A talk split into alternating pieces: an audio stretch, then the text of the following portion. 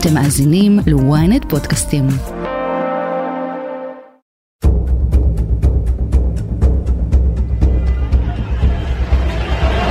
תראה, תראה, מול העיניים שלנו, איליה. וידאו, וידאו. לקראת אה, השעה 10 בבוקר, אחרי שאנחנו חוסמים אותם במשך אה, שעות ארוכות, התקבלה החלטה מצד אה, מתנגדי השלטון לפרוץ את הגדרות, להתעמת עם השוטרים, לזרוק אבנים, לזרוק אה, גדרות, אה, להכות אה, בשוטרים.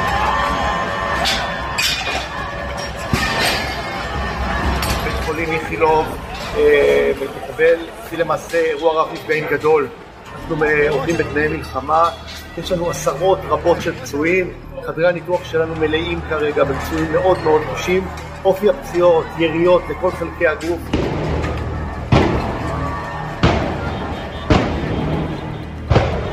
קודם כל, מעוצמת האלימות הופתענו. פשוט לא הייתה ברירה לאותם שוטרים שנצמדו. השוטרים שהיו בחסימות נצמדו עם הגב לקיר, ההמון אוטוטו עלה עליהם ולכן בוצע ירי. ירי חי לעבר מפגינים לראשונה מאז אוקטובר 2000 והפעם בלב המדינה. קרוב ל-150 פצועים, בהם כ-50 שוטרים. זירת קרב של ממש. וכל זה במלחמה שבכלל לא קשורה אלינו.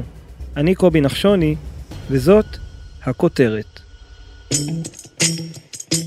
אבל רגע, לפני הכותרת. האמת, כפרובינציאלי חסר תקנה, אין לי שמץ של מושג בחדשות חוץ.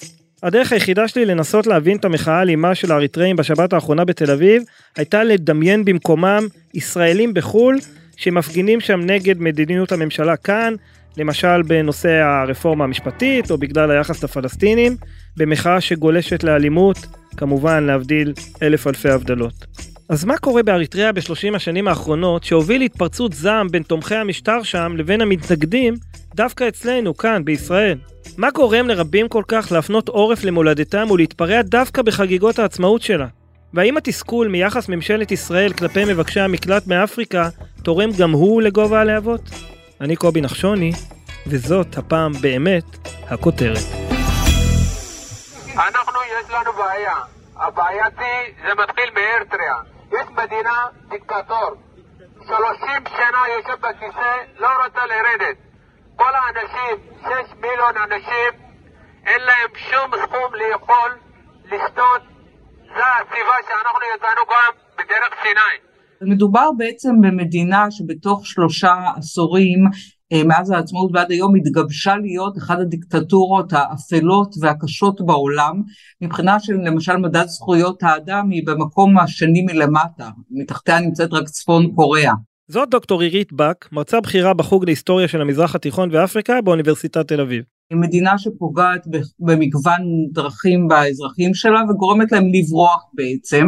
והשאלה היא באמת למה העולם שותק ולמה יש התעוררות רק כשיש אירועים מהסוג הזה שפתאום הפזורה האריתראית שברחה מאריתריאה בשל המצב משמיעה את קולה במגוון דרכים וזו שאלה שקשורה לפוליטיקה, לפוליטיקה אזורית, פוליטיקה בינלאומית והסיבה שהעולם בעצם שותק הרבה פעמים כאשר מדינה פוגעת בצורה כל כך קשה באזרחים שלה ויודעים את זה ויש הרבה מאוד מעקבים ודוחות ועדיין יש בחירה לשתוק בנושא הזה. זה מתקשר במידה מסוימת לכך שאריתריאה נמצאת במקום מאוד מאוד אסטרטגי.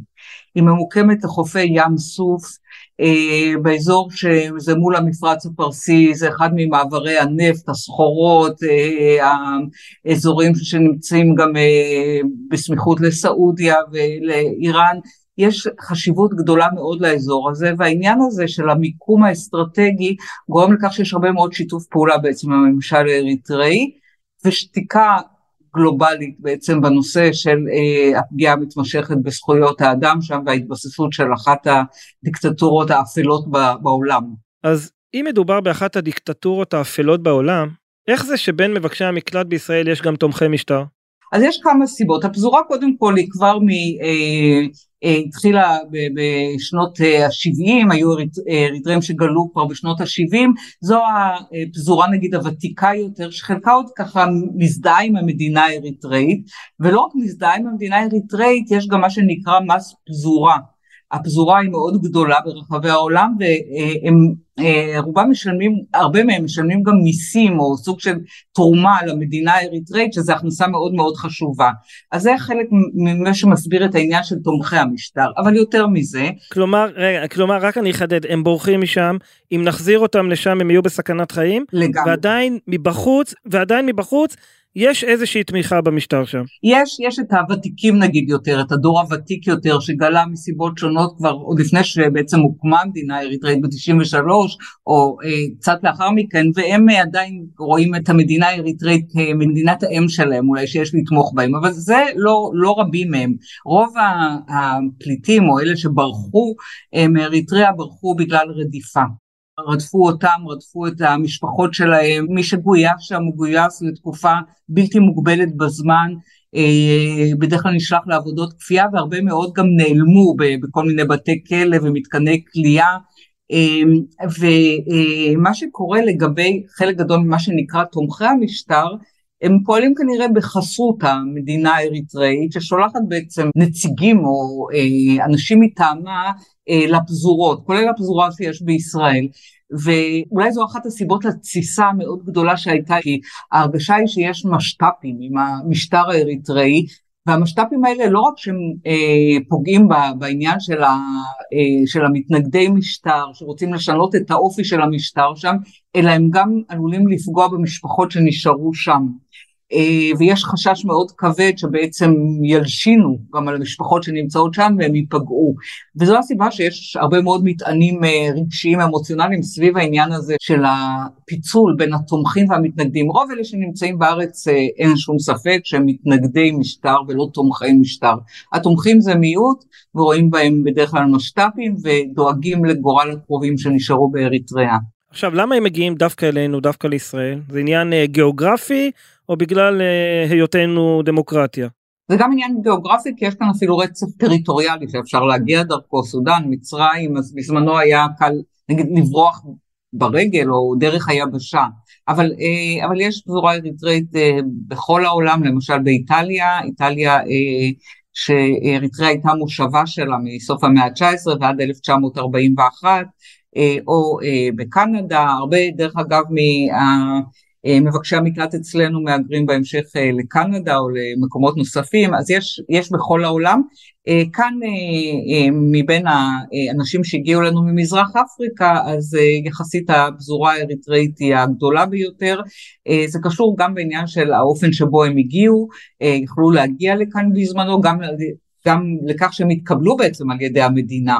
אה, אה, מדינת ישראל באותה תקופה, לא, זאת אומרת הם אה, הורשו להיכנס, וגם זה מתקשר לעניין שבעצם אין דיון בעתירות שהם מנגישים. הם רוצים להפוך בדרך כלל ממבקשי מקלט לפליטים. אה, לרוב אה, כמעט ולא מתקיים דיון בעניינם וזו הסיבה גם שאנחנו אה, קשה לנו למפות ממתנגדי המשטר ומתומכי המשטר בתוך הקהילה כי למעשה לא מתקיים דיון בעתירות כנראה כדי לא לתת פתח להענקת מעמד של פליטות למרבית האנשים. זה אומר שהמהומות בשבת כוונו גם אולי נגד המדיניות של ישראל המהגרים? יכול להיות שיש כאן באמת הצטברות של הרבה מאוד תסכול של שנים רבות של אה, אנשים בעצם חיים אה, ללא ידע לגבי מה יקרה מחר מבחינה של המעמד שלהם, מבחינה של הזכויות שלהם, המעמד שלהם לא מוגדר, יש להם כל מיני אה, אפשרויות תעסוקה ואחרות, אבל המעמד שלהם לא מוגדר, הם צריכים כל הזמן לחפש פתרונות בתחומים של בריאות, חינוך וכדומה, זאת אומרת בהחלט יש כאן כנראה הצטברות של תסכול. אה, אבל אני חושבת שזה אה, בעיקר אה, הפחד מפני המשטר שרודף אותם לתחושתם גם, גם כשהם לא נמצאים במדינה, במדינת האם שלהם.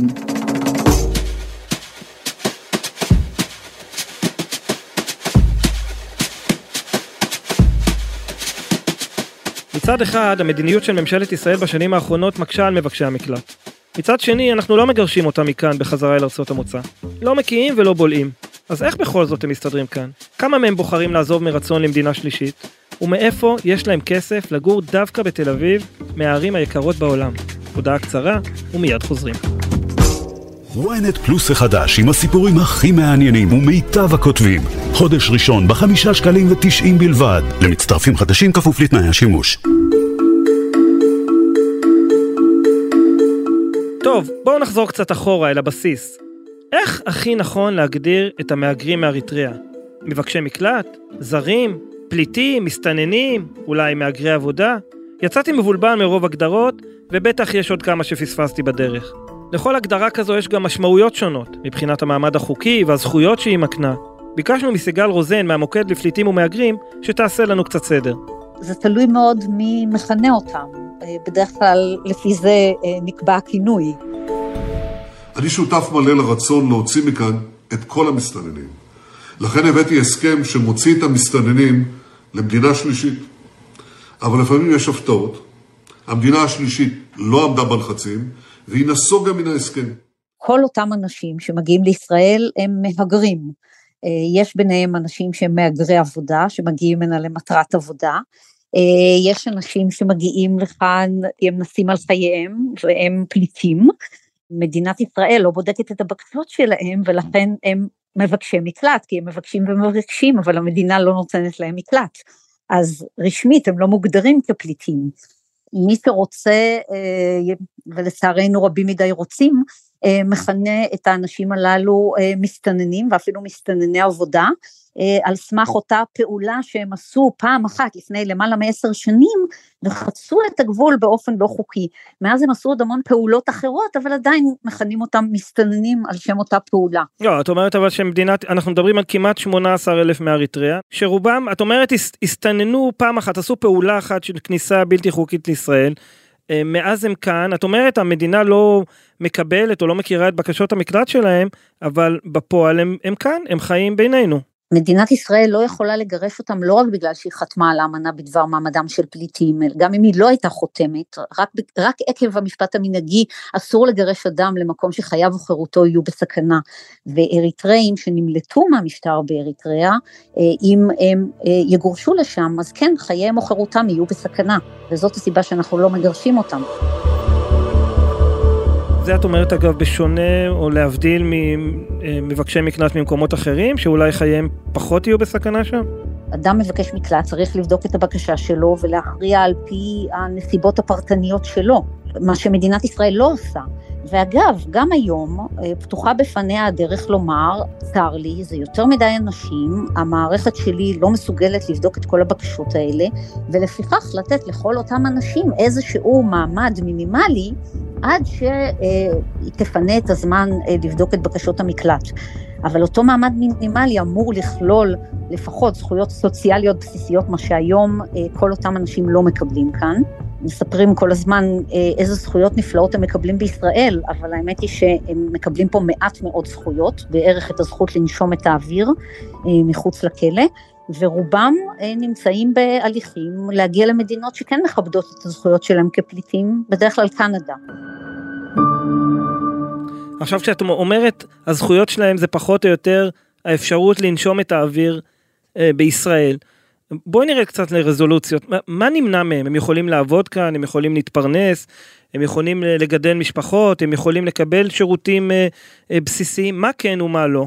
הם יכולים לעבוד, אבל ללא אשרת עבודה. בעצם מאז ינואר 2011 הם עובדים פה כולם ללא אשרת עבודה, בהסכמה אה, שהמדינה לא תאכוף את החוק עליהם ועל המעסיקים שלהם, אבל זה לא שיש להם אשרות עבודה, אין להם, אין להם שום זכויות סוציאליות, ועל אף שהם כולם עובדים פה ללא אשרות עבודה, הם עדיין משלמים מיסים מאוד גבוהים, הם מתחילים לשלם אה, מס הכנסה מהשקל הראשון, אין להם שום אה, נקודות זכות, גם לא לאימהות חד-הוריות, לנכים, לחולים, במהלך רוב השנים בתקופה הזאת גם הוטלו עליהם מיסי גולגולת מאוד מאוד כבדים, וחלק ניכר מכספם אה, הופקד בפיקדון שהם יכולים לקבל רק אחרי שהם עוזבים את הארץ.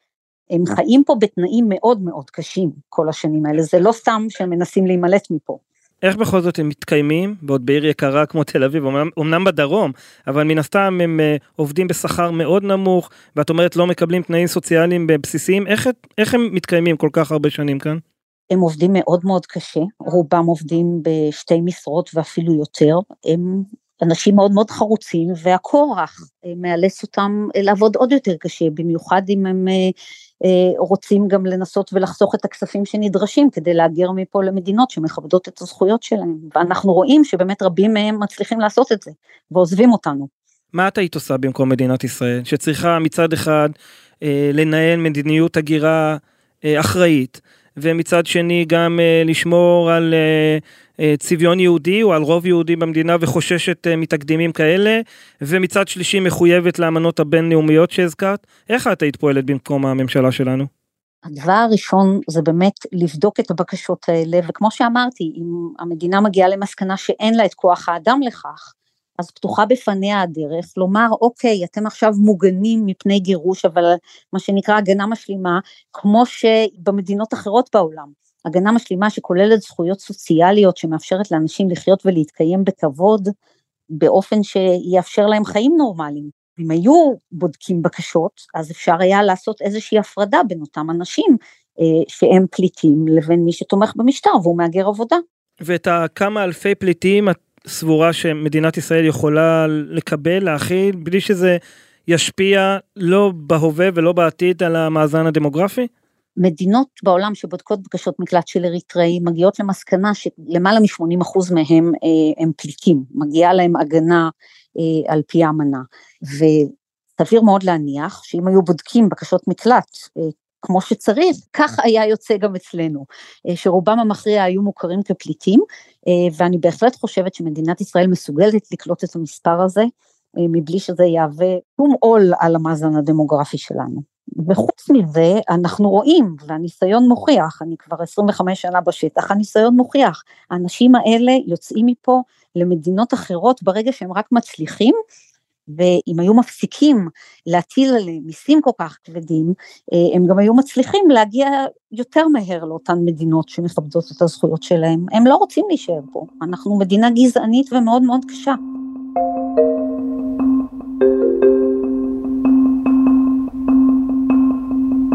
תראו מה קורה, אין משילות. אנחנו צריכים ביום שבת לעזוב את הכל ולהגיע כי יש התפרעויות. אנחנו מתריעים כבר במשך שנתיים שדרום תל אביב נמצאת תחת מתקפה של נרקומנים, של פריצות, של גנבות. יום יום אנחנו פותחים במוקד הודעות, יום יום זה סוגרים את ההודעה ולא קורה כלום ושום דבר. אין לנו ביטחון עצמי היום, אני מרגיש שאני כמו בדרום אמריקה נהייתי. כמו שהייתי הולך בדרום אמריקה ומפחד מסתכל אחורה, היום זה ככה, אותו דבר. לא יכול להיות שאנחנו... מה יש לך לומר לתושבי דרום תל אביב שטוענים שיש פשיעה גבוהה באוכלוסייה הזו, חוסר ביטחון של התושבים, דברים שבטח עכשיו מתגברים לאור אירועי אה, השבת האחרונה. רבים מהמפגינים הגיעו מערים אחרות עם כוונות כנות להפגין נגד תומכי המשטר ללא כל כוונות לאלימות. נתוני המשטרה לאורך השנים מוכיחים שהפשיעה בקרב האוכלוסייה הזרה אה, אינה גבוהה מהפשיעה בקרב אזרחי ישראל, צודקים תושבי דרום תל אביב בכך שלאורך כל השנים אה, מדינת ישראל ריכזה ממש במכוון אה, את האוכלוסייה בדרום העיר באופן אה, שפגע בתשתיות. אני, אני לא מדברת פה על, על נושא הפשיעה, אלא פשוט העמיס באופן לא סביר על התשתיות, ובזה תושבי דרום תל אביב צודקים, ואנחנו איתם.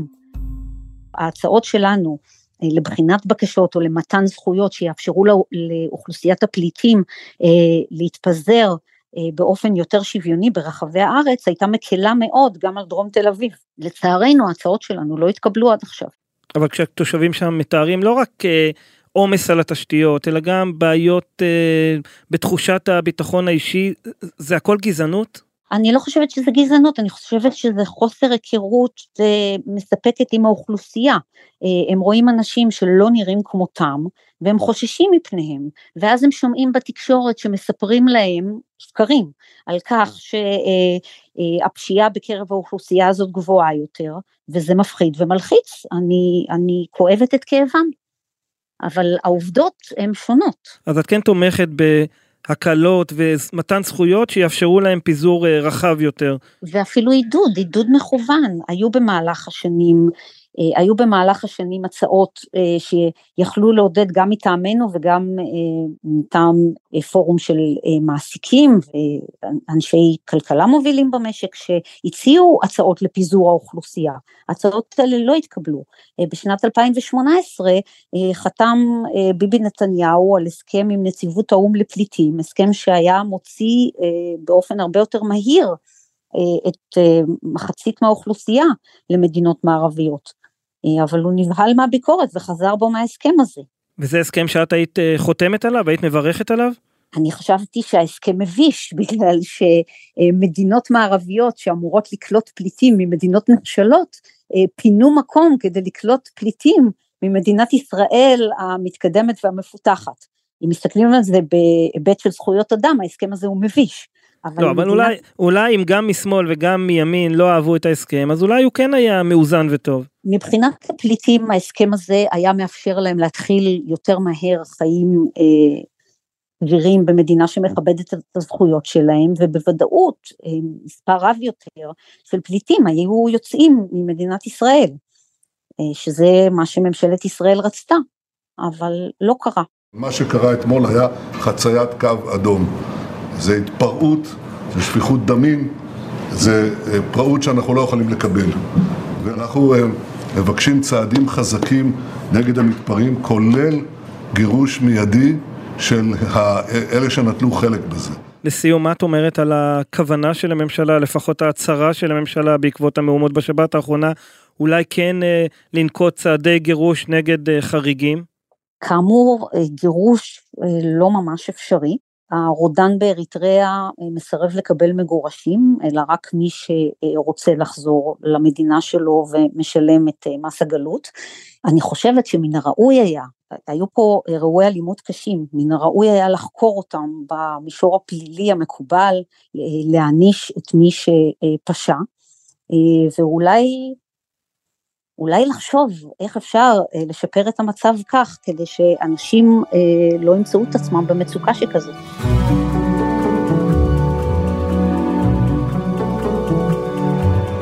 אירועי השבת האחרונה מלמדים אותנו שמדיניות הגם וגם, גם לא לגרש וגם לא לקלוט, לא הייתה מוצלחת. הטמנת הראש הזו בחול התפוצצה לנו בפנים.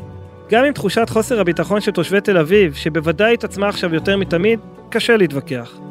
ולמרות זאת, אני לא מאמין שמישהו במדינת ישראל, בהנהגה או בקרב האזרחים, היה רוצה שאריתראי אחד, אפילו אחד, יגורש מכאן וישלם על כך בחייו. ואולי הדבר היחיד שאפשר להתנחם בו, הוא שלפחות קיבלנו עוד נושא לריב עליו בקרב הזה על הרפורמה המשפטית. מי אשם במחדל? בג"ץ או הממשלה? כמה אנחנו אוהבים את זה. ועד כאן הכותרת להפעם. תודה לדוקטור עירית בק ולסיגל רוזן. אתם מוזמנים לעקוב אחרינו בוויינט, באתר, באפליקציה, בנייד וגם ברכב. אם זה קורה באפל או בספוטיפיי, בואו לדרג אותנו, אפשר גם להגיב. בינתיים, אתם מוזמנים להאזין לפרק נוסף שלנו, בבידוד אבל לא לבד. האסיר המסוכן שמוביל התפרעויות ענק בבתי הסוהר. אולי עצורי ההפגנות יפגשו אותו בכלא. איתי בצוות הכותרת שרון קידון, טל זרביב ויוסי פישר. תחקיר, הפקה ועריכה, גיא סלם ועדן דוידוב. אני קובי נחשוני, נשתמע.